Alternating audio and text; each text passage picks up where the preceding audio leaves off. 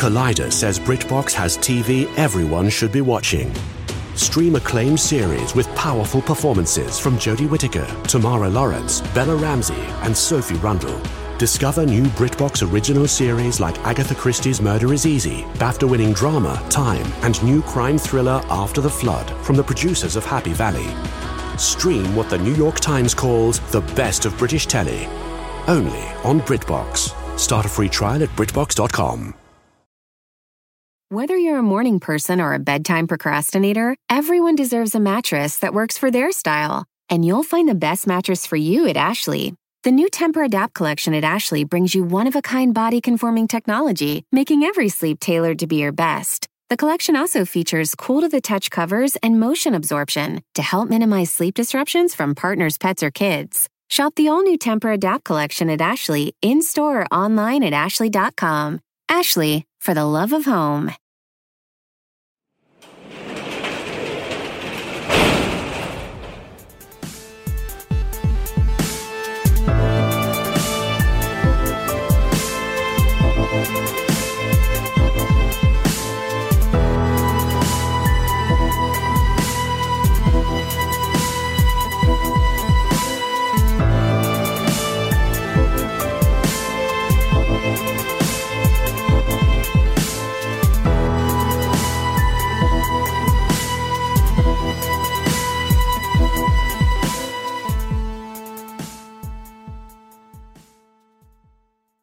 Welcome to True Crime Garage. Wherever you are, whatever you are doing, thanks for listening. I'm your host, Nick, and with me, as always, revealing all of the secrets of the universe, he is the captain. That's my favorite line when I take off my pants.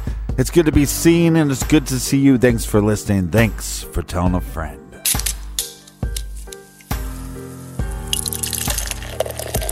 This week, we are very pleased to be featuring Southern Pecan by the great folks at Lazy Magnolia Brewing. Southern Pecan Nut Brown Ale, according to the brewer, is the first beer in the world made with roasted pecans, and it makes a big, big difference too.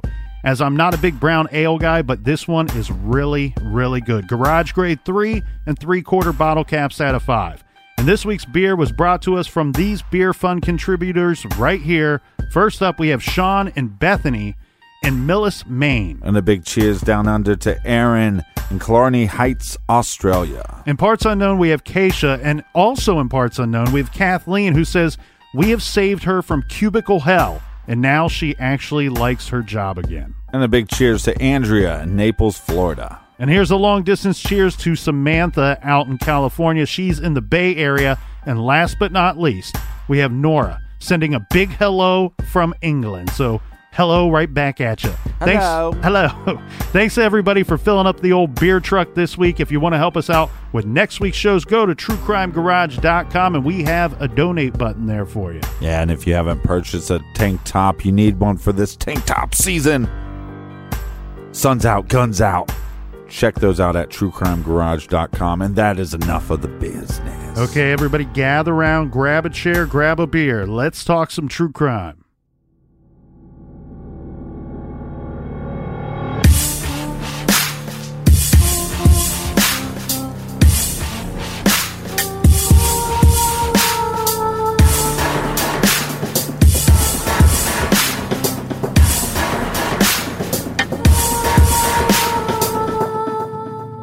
On Tuesday, May 6th, 2014, at 9:58 a.m. Peggy Wynn called Putnam County, Georgia 911 from the home phone of a house she was in. When Putnam County picked up the call, Peggy is breathing hard. She tells them there's an emergency and she thinks someone is dead. She goes on to tell them the house in which she is calling from is 147 Caroline Drive in Great Waters. She is calling from the home of Russell and Shirley Dermond. Peggy explains that she is a neighbor of the Dermonds, and she went to their home to check on them because they have been missing for about four days. Are they in the house? She is asked. Yes, I am, she replies. And then Peggy can be heard shouting, Oh my God, hysterically. Putnam County wants to know if they are both dead and if Peggy found them both. No, Peggy explains. It's just one. I don't know where the other one is. She is told they are sending a deputy and an ambulance over there just in case.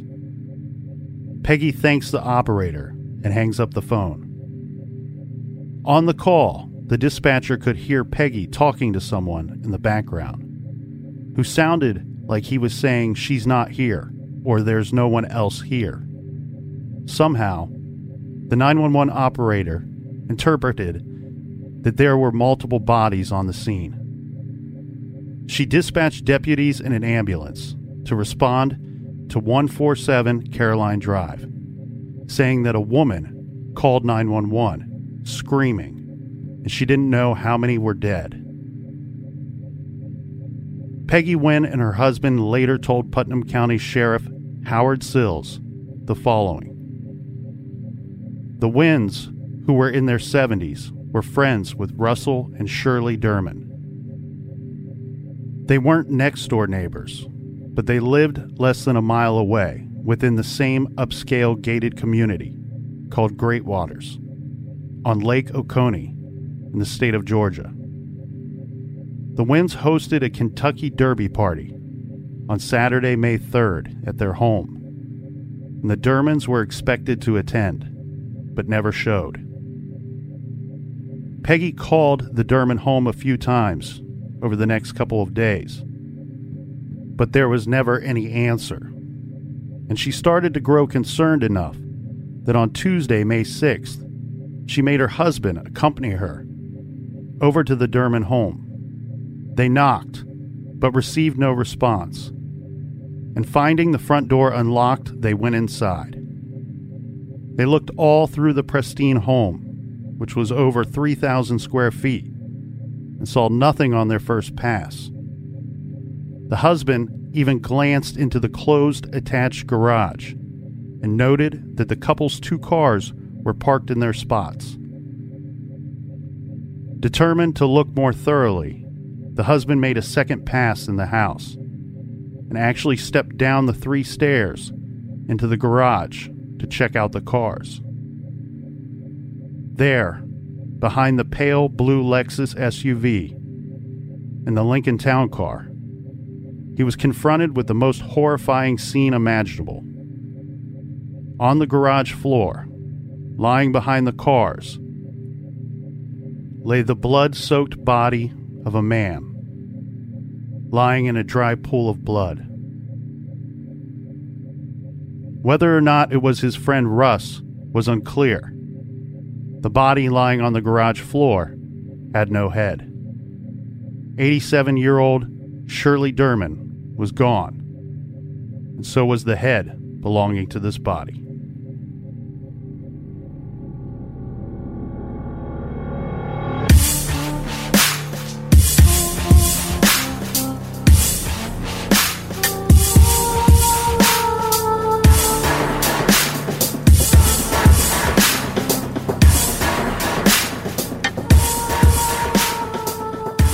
Before we get into the meat of this case, it's crucially important to convey an understanding of the setting because the nature of the location figures heavily into the story. Reynolds Plantation is an upscale lakefront resort community, roughly 80 miles southeast of Atlanta, Georgia. It's divided into several smaller gated developments, with multiple golf courses and a lakefront Ritz Carlton. All in all, Reynolds Plantation is over 1,500 residences, with the Great Waters subdivision where the Dermond home was being the most exclusive. Great Waters, it's built around a Jack Nicklaus designed golf course and was a gated community with 600 residences. The Dermonds built their retirement home toward the back of the development at the end of a cul de sac overlooking Lake Oconee. The house was situated so that the house fronted on the lake and the front lawn sloped down to the home's dock. The part of the house that faced the driveway was the back of the house. This is a very heavily wooded area, It was not at all open to the street or even clearly visible to neighbors. On the other side and across the street was just woods. It was secluded just the way the Dermonds liked it. The area was extremely safe, with not so much as a burglary in Sheriff Sills' two decade tenure up until 2014. Now, Lake Oconee is not a small lake. In fact, the 30 mile lake encompasses 19,000 acres and has 374 miles of shoreline. It is a man made lake created by the building of a dam across the Oconee River. Lake Oconee is so huge that it touches four different counties. Construction of the dam flooded the area, included wooded regions, so that in parts of the lake, underwater trees are visible. The lake sees a huge boating scene in the warmer months. There are boat rental facilities, public boat launches, fishing outfitters, and every home has a dock. This is a very large house. Although there are many year round residents, including retirees and families, one third of the homes in the subdivision are occupied only seasonally. The summer season, traditionally, the population of mostly rural Putnam County doubles to close to 45,000 people. Now, the man in charge of the investigation is Sheriff Howard Sills. He's the elected sheriff of Putnam County who has served in that role for 25 years. He is a cigar smoking, cowboy boot wearing, no nonsense lawman. A criminal justice major in college, trained at the FBI Academy, and he has been in law enforcement for about 45 years. As of May 6, 2015, day one of this investigation, he has solved every murder case and has sent five killers to death row. This is not a situation where the sheriff is a local yokel who botches investigations. Right. This guy Sills is the man.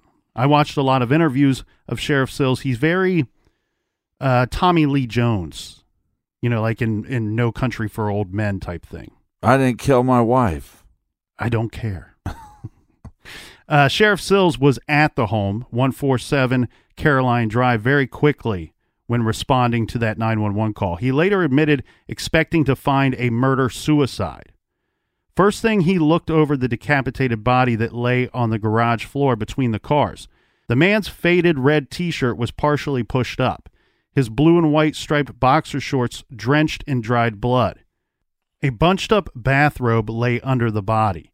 The man's bare feet were blood-stained. There was a dull red trail of blood which Sills says showed that the body had been moved a few feet. A pair of LL Bean slippers lay nearby. The corpse's hands were bruised and bloody. The left index finger had a severe gash all the way onto the palm of the hand. So defensive wounds. Yes. The head had been cut off along the line of the t shirt collar in several, what he describes as clean cuts. So whoever did this, he says, knew what they were doing. Based on information obtained from Russell Dermond's driver's license, the body belonged to him. That's what the sheriff figured Right. and a positive identification would later be made. On the garage floor was quite a bit of dried blood, with a large pool of blood and bodily fluids near the top of the body. Strangely, several towels lined the garage door crack where the door met the ground, next to the left side of Russell's body, as if someone had ensured that the blood would not seep under the door and out onto the driveway outside. Hmm. So a sign of premeditation. Well, a sign of wanting to conceal this body as long as possible to the outside world. Right. To the right side of the body were more towels, clearly intended to soak up the excess blood. It was determined that the towels were from a bathroom in the Dermond's home. Just behind the Lincoln, Sheriff Sills found a blood spot on the garage floor as if something round had been placed there. Later, he said that it was larger than a head would be. And I know that's a pretty grotesque description there, but these are his words and his his assessment of the crime scene. The rest of the house was in pristine condition. The 3,200 square foot, four bedroom, tan stucco house was neat, orderly, dirt, and dust free. An unfinished USA Today crossword puzzle was sitting on the kitchen table, folded with the pencil still placed on top, and a prescription with Shirley Dermond's name on it was on the counter next to a Netflix movie return. hmm An open laptop was on the dining room table with a pair of glasses inside an open case nearby. Other than the garage, nothing whatsoever appeared to be disturbed. There was no forced entry, and we know the Wynns found the door unlocked. There was no sign of any kind of struggle or altercation, and nothing appeared to have been stolen. Shirley's two handbags with cash and cell phone were still on her vanity. Russell's wallet and cell were also in the home. A jewelry bag lay in plain sight. The only things missing was Russell's head and Shirley Dermond. So we have no sign of a struggle. We have no sign of a break in. Mm-hmm. We have no sign that anybody took anything of value. Right. So kind of rules out robbery. It could be a robbery gone bad. And then we find Russell, but we do not find his wife. Mm-hmm. It's a very weird situation. Um, and also, I think what is not found in the home is key here. So the house was dusted for prints, but if techs found any interesting prints, they were not released. They've not released that information. Right. The entire house was checked over using luminol, and no blood whatsoever was detected other than in the garage. But even there, there was no spatter or spray, just the pooled blood around Russell's body. No weapons of any variety were found. Sheriff Sills has remarked that they did find some forensic evidence, but we don't know what that is or whether it has proved at all useful. Despite Sheriff Sills dragging the lake area around the Dermond's dock and grid searches with dogs looking in nearby woods, nothing else was found. Because a perpetrator could be coming by car or foot or possibly by boat. Yes, the house would have been accessible by boat. A full scale investigation into the disappearance of Shirley Dermond was launched. Boats searched nearby areas of Lake Oconee using the latest sonar equipment and even a submersible robot, but this turned up nothing. Cadaver dogs failed to hit on anything near the house. The FBI was called in to help in the search for the likely abducted woman, and billboards went up all over the area to publicize her missing status. Meanwhile, an autopsy was performed on Russell's body, which wasn't that badly decomposed, even though it's estimated that he was dead for several days. The garage in the Dermond home was air conditioned, so this slowed this process down. The GBI medical examiner ruled that the cause of death was cranial cerebral trauma because there was no evidence of any fatal injury to the body. Everyone was extremely relieved to learn that Russell had not been decapitated while he was still alive, which Sheriff Sills concluded based on the lack of arterial blood spray evidence in the garage or anywhere else for that matter. Some kind of traumatic injury had been inflicted on Russell's head, killing him.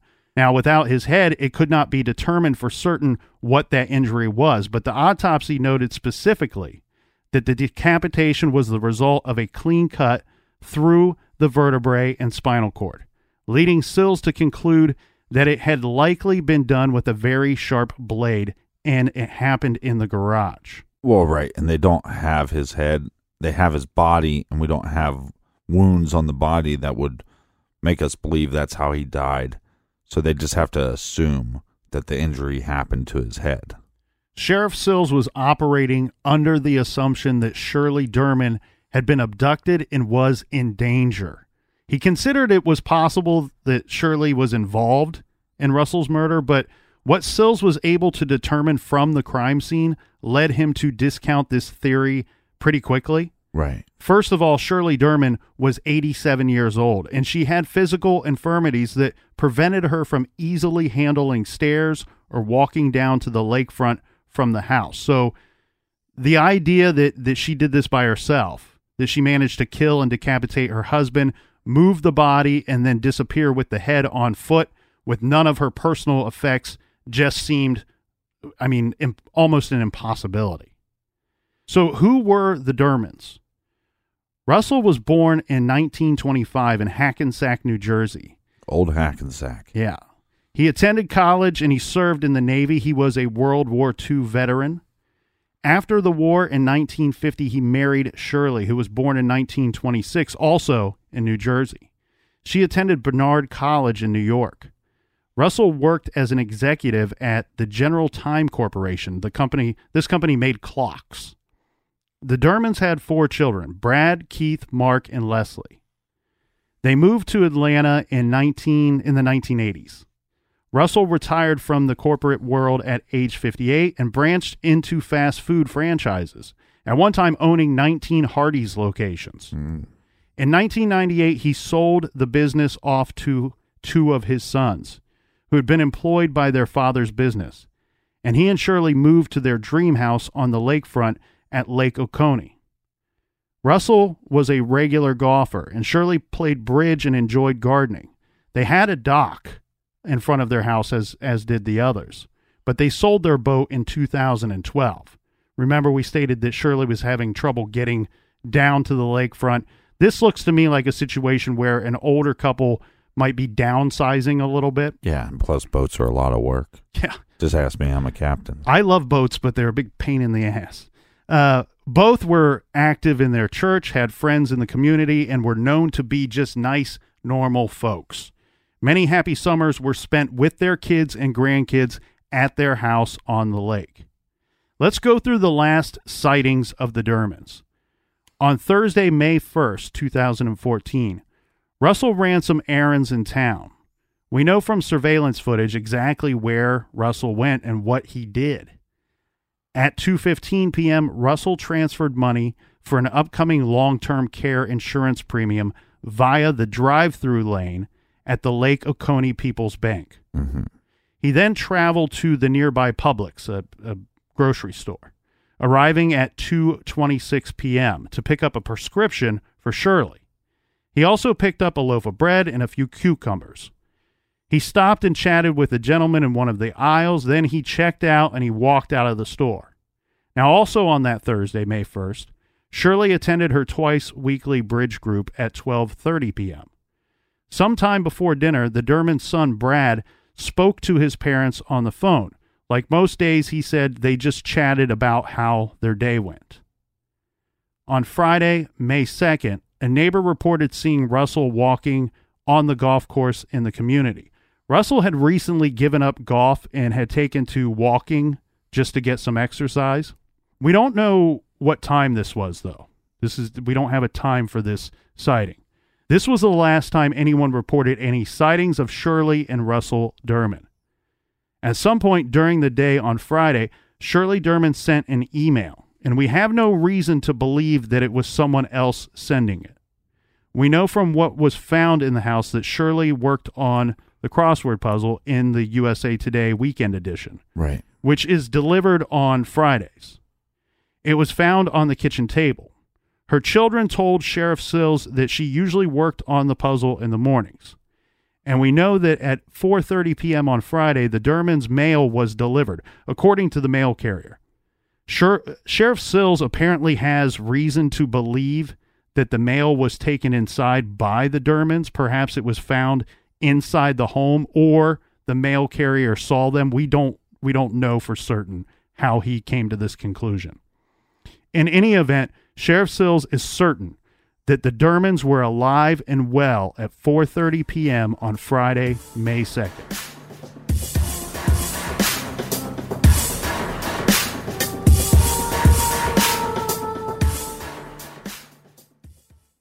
Do you want to set your child up for success? Of course you do. That's why you need to check out IXL Learning today. IXL Learning is an online learning program for kids covering math, language arts, science, and social studies. IXL is designed to help them really understand and master topics in a fun way.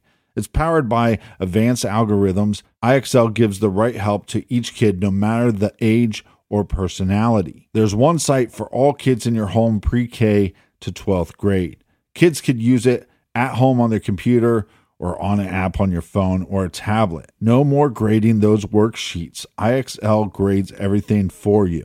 One in four students in the US are learning with IXL. IXL is used in 95 of the top 100 school districts in the US. I love recommending IXL Learning. Kids can learn at home or on the go.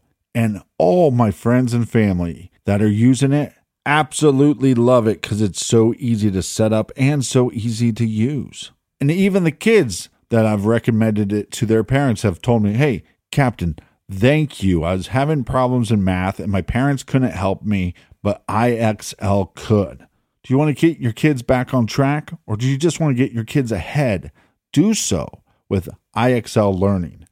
Make an impact on your child's learning. Get IXL now. And True Crime Garage listeners get an exclusive 20% off IXL membership when you sign up today at IXL.com slash garage.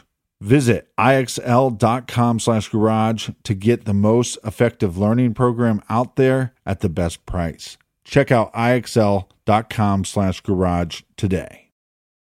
The best part of spring cleaning takeaway is the post clean clarity you get. It's kind of like when you find out that you've been paying a fortune for wireless. When Mint Mobile has phone plans for $15 a month when you purchase a three month plan, it's time to switch to Mint Mobile. All plans come with high speed data and unlimited talk and text delivered on the nation's largest 5G network. Use your own phone with any Mint Mobile plan and bring your phone number along with all of your existing contacts.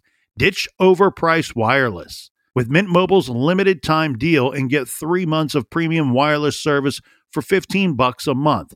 Save a lot of money with Mint Mobile. Get their great mobile wireless service delivered on the nation's largest 5G network. That's premium service at a great price. To get this new customer offer and your new 3-month unlimited wireless plan for just 15 bucks a month, go to mintmobile.com slash TCG. That's mintmobile.com slash TCG. Cut your wireless bill to 15 bucks a month at mintmobile.com slash TCG. $45 upfront payment required, equivalent to $15 a month. New customers on first three month plan only. Speed slower above 40 gigabytes on unlimited plan. Additional taxes, fees, and restrictions apply. See Mint Mobile for details. Warmer, sunnier days are calling. Fuel up for them with Factor's no prep, no mess meals. Meet your wellness goals in time for summer thanks to the menu of chef crafted meals with options like Calorie Smart, Protein Plus, and Keto. Factor's fresh, never frozen meals are dietitian approved and ready to eat in just two minutes. So, no matter how busy you are, you'll always have time to enjoy nutritious, great tasting meals. With 35 different meals and more than 60 add ons to choose from every week, you'll always have new flavors to explore. Crush your wellness goals this May with dietitian approved meals and ingredients that you can trust. Make your day delicious from breakfast to dessert. Stay fueled with easy, nutritious options. Treat yourself to restaurant quality meals that feature premium ingredients like filet mignon, shrimp, and blackened salmon. I am new to Factor and I have been loving every minute of it. I have a problem, and it's called lunch. Some days I need a pack of lunch, and some days I work from home. Whether I'm at home or whether I'm on the go, Factor is fueling my lunch from now on. Head to factormeals.com slash truecrimegarage50 and use code truecrimegarage50 to get 50% off your first box, plus 20% off your next month.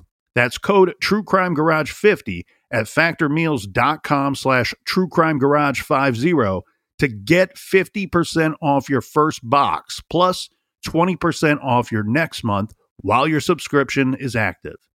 Everyone loves a good family mystery, especially one with as many twists and turns as June's Journey, a hidden object mystery game with a captivating detective story. It takes you back to the glamour of the 1920s with a diverse cast of characters. You'll step into the role of June Parker and search for hidden clues to uncover the mystery of her sister's murder. Use your observation skills to quickly uncover key pieces of information that lead to chapters of mystery, danger, and romance. And customize your very own luxurious estate island. Think expansive gardens and beautiful buildings. Collect scraps of information to fill your photo album and learn more about each character. And you can chat and play with or against other players by joining a detective club. Can you crack the case? Download June's Journey for free today on iOS and Android. June needs your help, detective. Download June's Journey for free today on iOS and Android.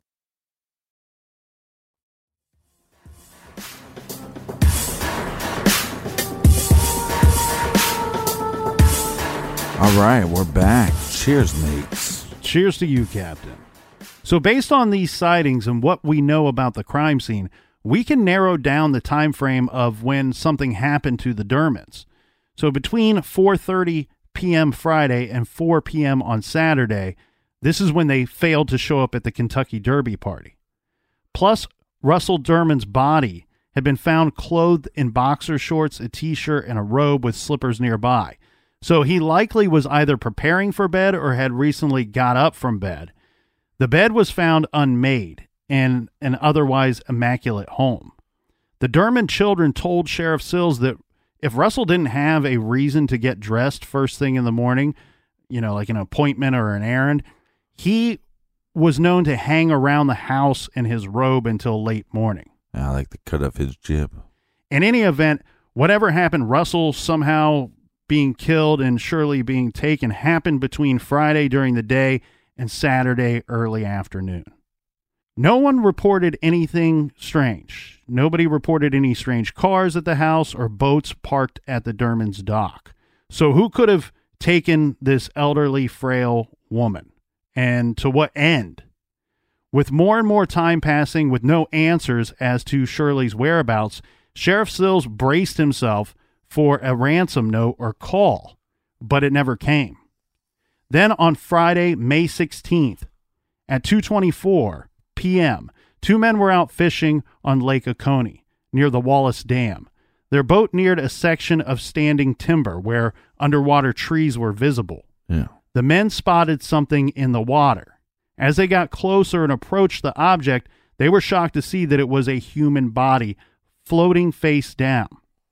They called 911 and reported a body floating in the water against a tree. Lieutenant Luke responded to the scene via patrol boat. He located the body and called Sheriff Sills. Around 3 p.m., they pulled a bloated, waterlogged female body from the water. Sills said later that the body was swollen to twice its normal size and was decomposing. The body was fully dressed, wearing army green capri pants, brown and tan floral short sleeved shirt, and laced size 8 white shoes. She was fully dressed. Yeah. Sheriff Sills was pretty sure that they had just found 87 year old Shirley Dermond. She had been missing for at least 10 days by this point. Although the cause of death was not immediately evident to Sills, it was clear that Shirley had not put herself into the lake. The body had floated to the top, which is a natural reaction to the gases that build up inside a decomposing corpse Right. that is submerged. We we have any wounds on her?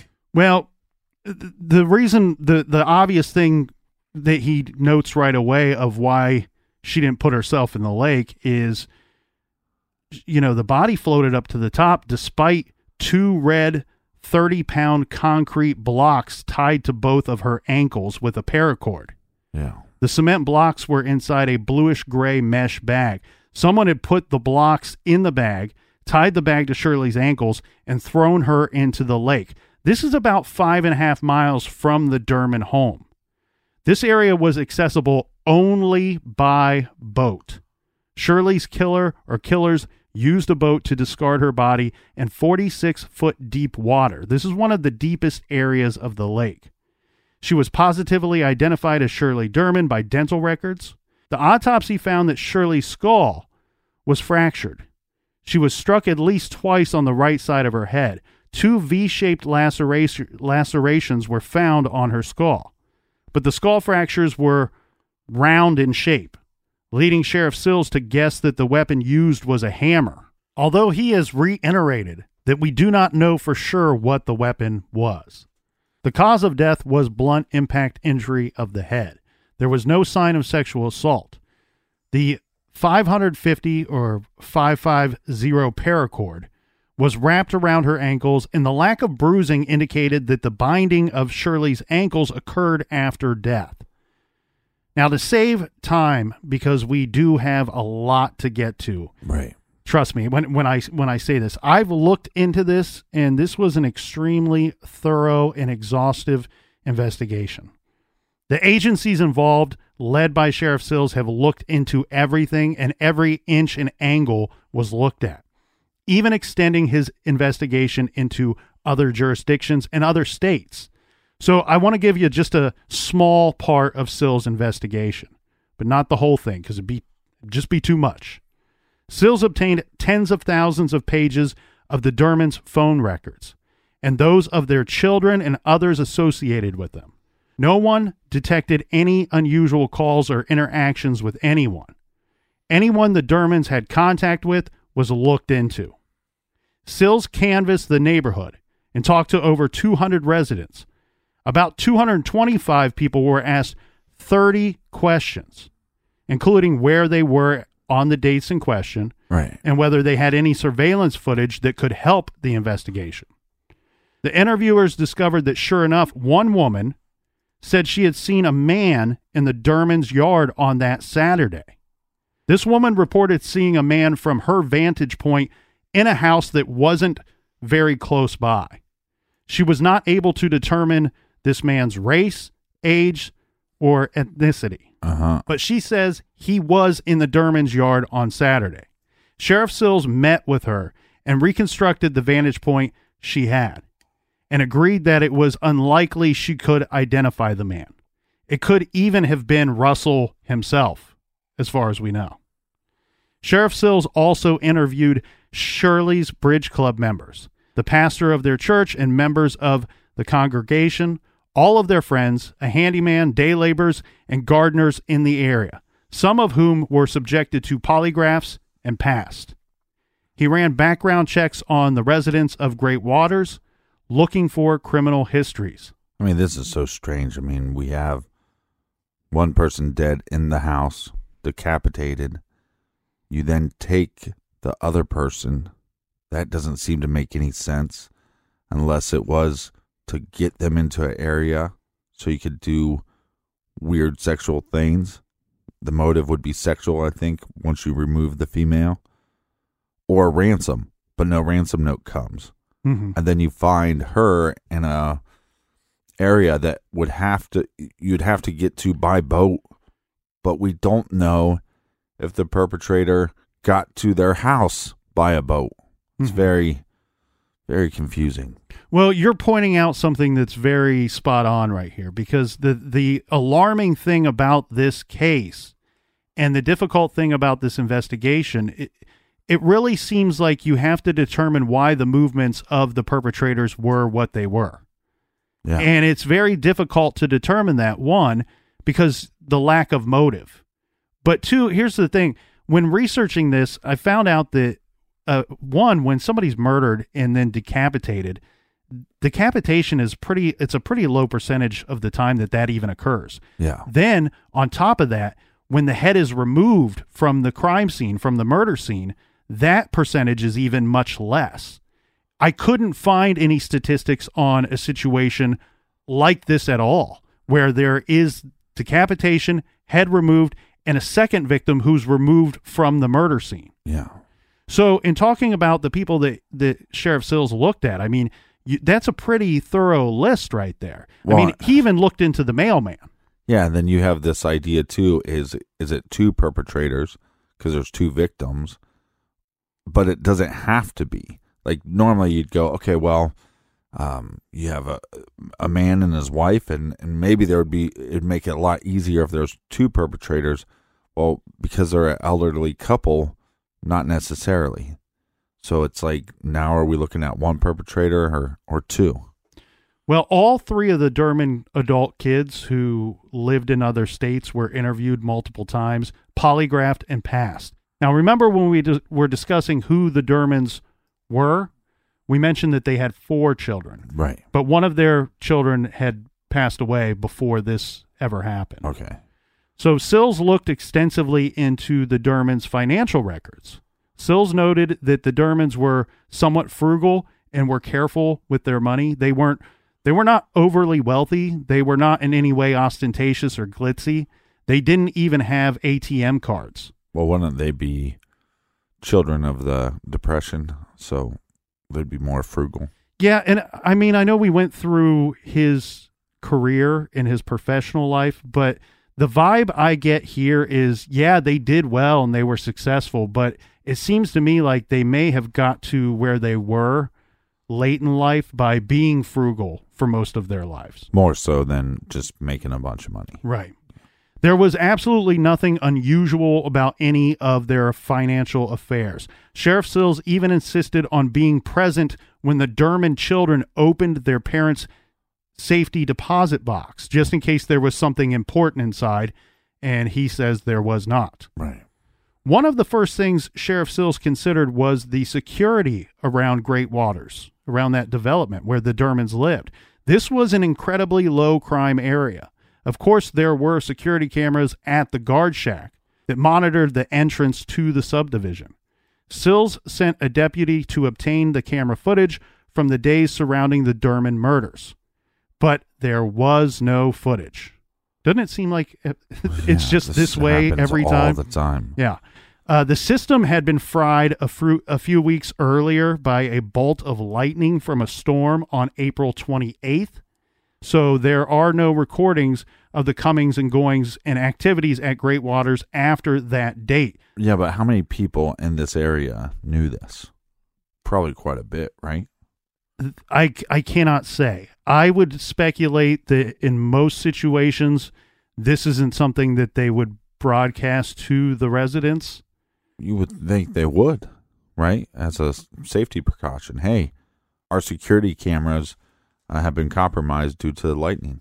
I can't say for certain if it was general knowledge of the residents because Yeah. I couldn't find that information. But what I can say is Sheriff Sills, who I consider to be incredibly knowledgeable and thorough, he obviously was unaware of it because he sent a deputy to collect footage that was not there.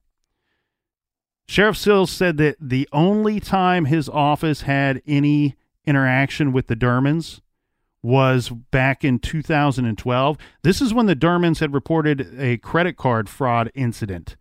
They had never reported anything else fishy ever, or even called the police otherwise. The guard shack at the entrance to Great Waters. This was a typical little booth manned by a security guard who checked authorizations of those entering the development. In 2014, there was no arm that came down to stop access for cars trying to get in. The shack was manned 24 hours a day, and visitors had to be approved via telephone call to the residents. Residents themselves had stickers showing that they lived there, but others, such as Great Waters maintenance men, landscape workers, repairmen, and so on, also could get temporary passes and were most likely just waved through if they displayed them.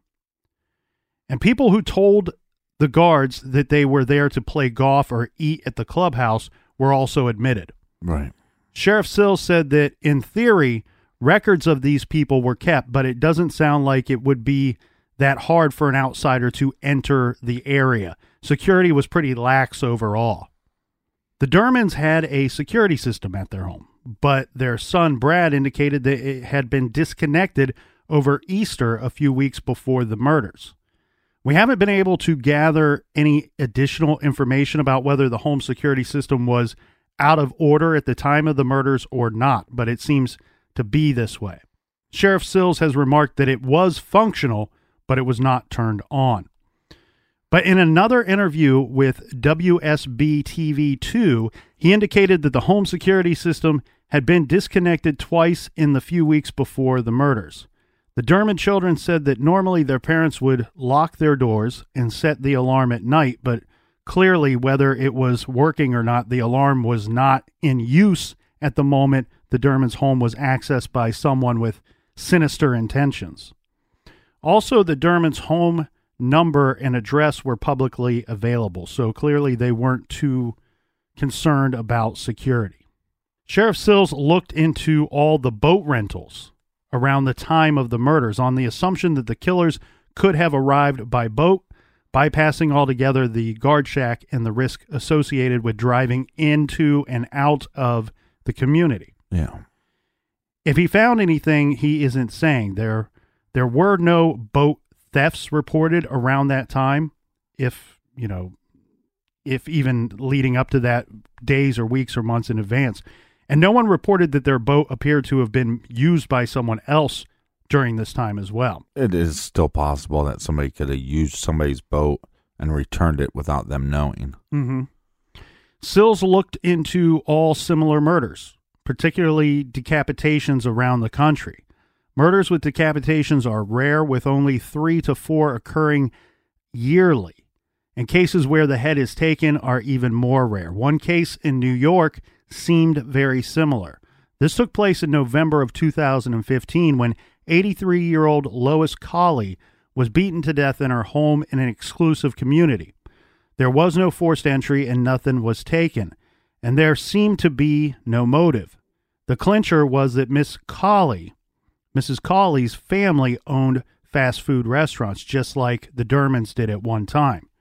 Yet law enforcement was not able to establish a connection with the Dermonds, and in fact, the suspect was arrested in 2017 in the Colley case, but seems to have no links whatsoever to Shirley and Russell.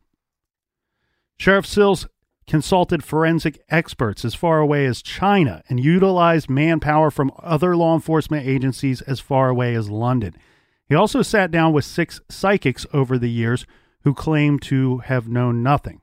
Sheriff Sills interviewed eight to ten former employees of Russell Dermond and administered polygraphs to the lawn guy and the handyman who did some work around the Dermond house. There was no other domestic help at the time, and it seems like these polygraphs led nowhere. Well, he's definitely doing his due diligence, and anybody that's willing to talk and anybody that's willing to give a polygraph, they're at least going through with it. Well, and that's why I point out that this investigation seems to be incredibly thorough. One, this is a guy who very, I mean, he clearly has the experience and the knowledge to take on this type of investigation. But he's also humble enough that he does get other people involved. And that's one thing that a lot of experts will say is once a case goes cold, you know, after let's say 12 months of getting no real leads that are that are taking you anywhere mm-hmm. and and the investigation seems to just be going nowhere that's when you get other agencies involved you get new fresh eyes on the crime on the crime scene on the evidence that you currently have and try to get some type of lead based off of other experts experiences so sheriff sills even borrowed two experienced detectives from the Jacksonville, Florida cold case squad. The detectives reviewed the case files with Sills to help him try to get to the bottom of this case. Sheriff Sills also periodically brought in experts from the DA's office and neighboring counties, as well as the FBI, to help aid in the investigation. Mm-hmm. Where it stands today, Captain, we still don't know what happened to the Dermonds, who did this, and why. It also seems too like there would be access points to this water that might not be able to they might not be able to patrol or know. So it could be a possibility too that the perpetrator would park somewhere else, access the water further away, and make it into the the subdivision. Yeah, and that brings up another good question too. Is if you have trouble establishing a motive here, were the Dermonds themselves actually targeted? Or was this person or persons just determined to enter the area and then choose a target at some point? Right. But again, why? Just for to to cause harm to somebody? Because again, we don't. There's no sign of burglary. You'd think that would be the motive, and there's no sign of sexual assault. So, is it just a thrill kill? Well, I think before we move on to some theories, let's let's go through a quick list of what we do in fact know, the, the facts of the case as it stands today, mm-hmm. because there is some new information that came out along the way. One thing that I really enjoy about Sheriff Sills is he's kind of an open book guy.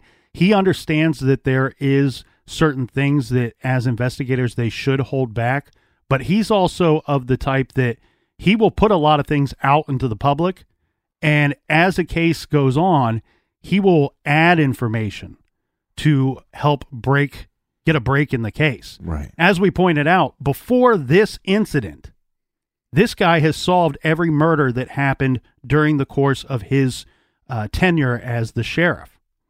So, what we do know is this Russell and Shirley Dermond were murdered, and likely this happened sometime between late afternoon on Friday, May 2nd, and 4 p.m. on Saturday, May 3rd.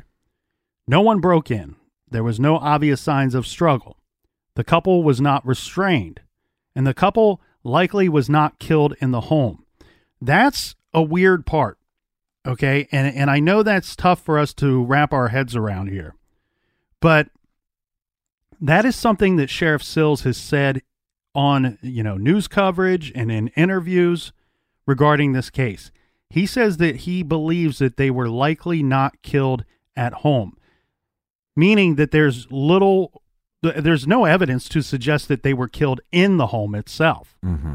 which is a, an added angle, difficult angle for this case, especially when you factor in that we don't really have any eyewitnesses but the one who states they saw a man in the Dermond's yard who could not be identified because of how far away this witness was. Mm-hmm. So Russell was decapitated with a very sharp tool, probably a knife. This occurred after death, and it, we do know that the decapitation did happen in the garage. There is evidence to um, back that up. His head has never been found. Russell was wearing what appeared to be the clothes that he slept in or was preparing to sleep in. Sheriff Sills later revealed this is one of those interesting things right here. He later revealed, after keeping this information under wraps for some time, that a small amount of GSR was found on the back of Russell's shirt near his collar. Russell had this GSR on the back of his shirt, and he was not known to be a sports shooter. So this points out that he may have been shot in the head before he was decapitated. Now, Russell had a deep laceration on his hand, and hair was entangled in his hand. Shirley was killed by blows to the head with a hammer or another tool which crushed her skull. Shirley was likely taken away by boat, tied to the bag containing the concrete blocks, and dumped in the lake after she was already dead. It's possible that she was driven away in a car to the other side of the lake and then placed in a boat. But either way, a boat had to be involved because of where the body was found and located. And I really circle this part in the investigation and who the killers may be. Well, hold on, just to stop you right there. So you're saying a boat has to be involved based on where her body was found, Mm-hmm. but the bo- but a boat would have to be involved for the dumping of the body, not necessarily The taking of the woman. right. Right. And that but that's what I'm pointing out and circling here is because of the location of where the body was found Yeah, and because it was weighted down, you know, he brought in Sheriff Sills brought in the appropriate people to determine that the body didn't it it came out of the water shortly after it floated to the top. yeah, And they also determined that it couldn't have moved more than 100 yards from where the location was that she was eventually found. He actually thinks that it probably moved even less than that because, as they pointed out in the 911 call, the body was lying up, it was like snagged on one of those trees. So, this is one of the deepest parts of the lake, and this is a very big lake. So Sheriff Sills is really reminding us here that uh, that a boat in some form was involved in this case at some point. It has to be. So the killers or the killer came prepared as they likely brought the tools that were used on Russell. Remember, these items were not found in the house, and there was no obvious things that were um, noticed to have been missing from the house. Shirley was found in deep water, as we pointed out earlier, about five and a half miles from their home. Nothing obvious was taken from the house. There were valuables left in plain sight. This really, really makes it confusing to the motive that was involved here. Now, if the eyewitness is to be believed, which Sheriff Sills says he believes this eyewitness, a man was in the Dermonds yard, and this took place on Saturday. Some forensic evidence was found at the scene. Now, whether it be DNA, fibers, tangible evidence, or just something else, we don't know what that is. Although multiple news sources report that no foreign DNA was found, Sheriff Sills has said that he has, quote, forensic evidence collected at the house, but he is keeping mum on what it would be. Yeah, that could be anything. Yeah, there was no blood found on the grounds, on the dock, or in the home anywhere except the garage.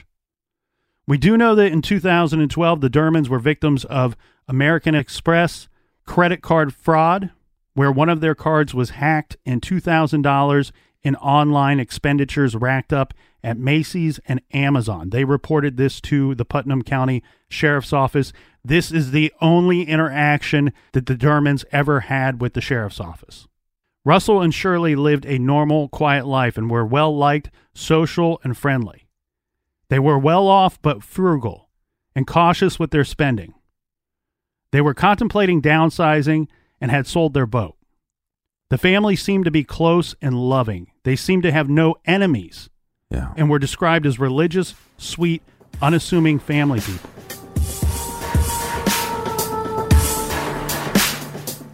Make sure you sign up and subscribe to our show off the record on Stitcher Premium. We do a lot of updates of the cases we covered on there. And also we talk a little nonsense. We we get a little silly. And for all of our old episodes, check us out on the Stitcher app. Exclusively on the Stitcher app, you can find all of our old episodes. And like the captain says, thanks for listening. Thanks for telling a friend. Until next time, be good, be kind, and don't live.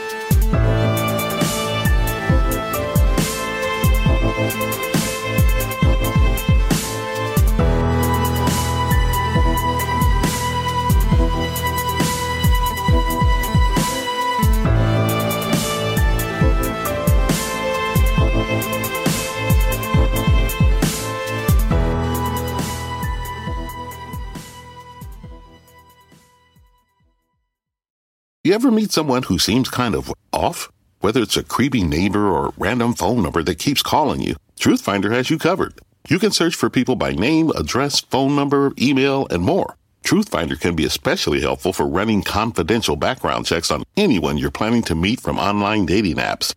Go to truthfinder.com slash podcasts for a special offer. That's truthfinder.com slash podcasts to access your special offer today.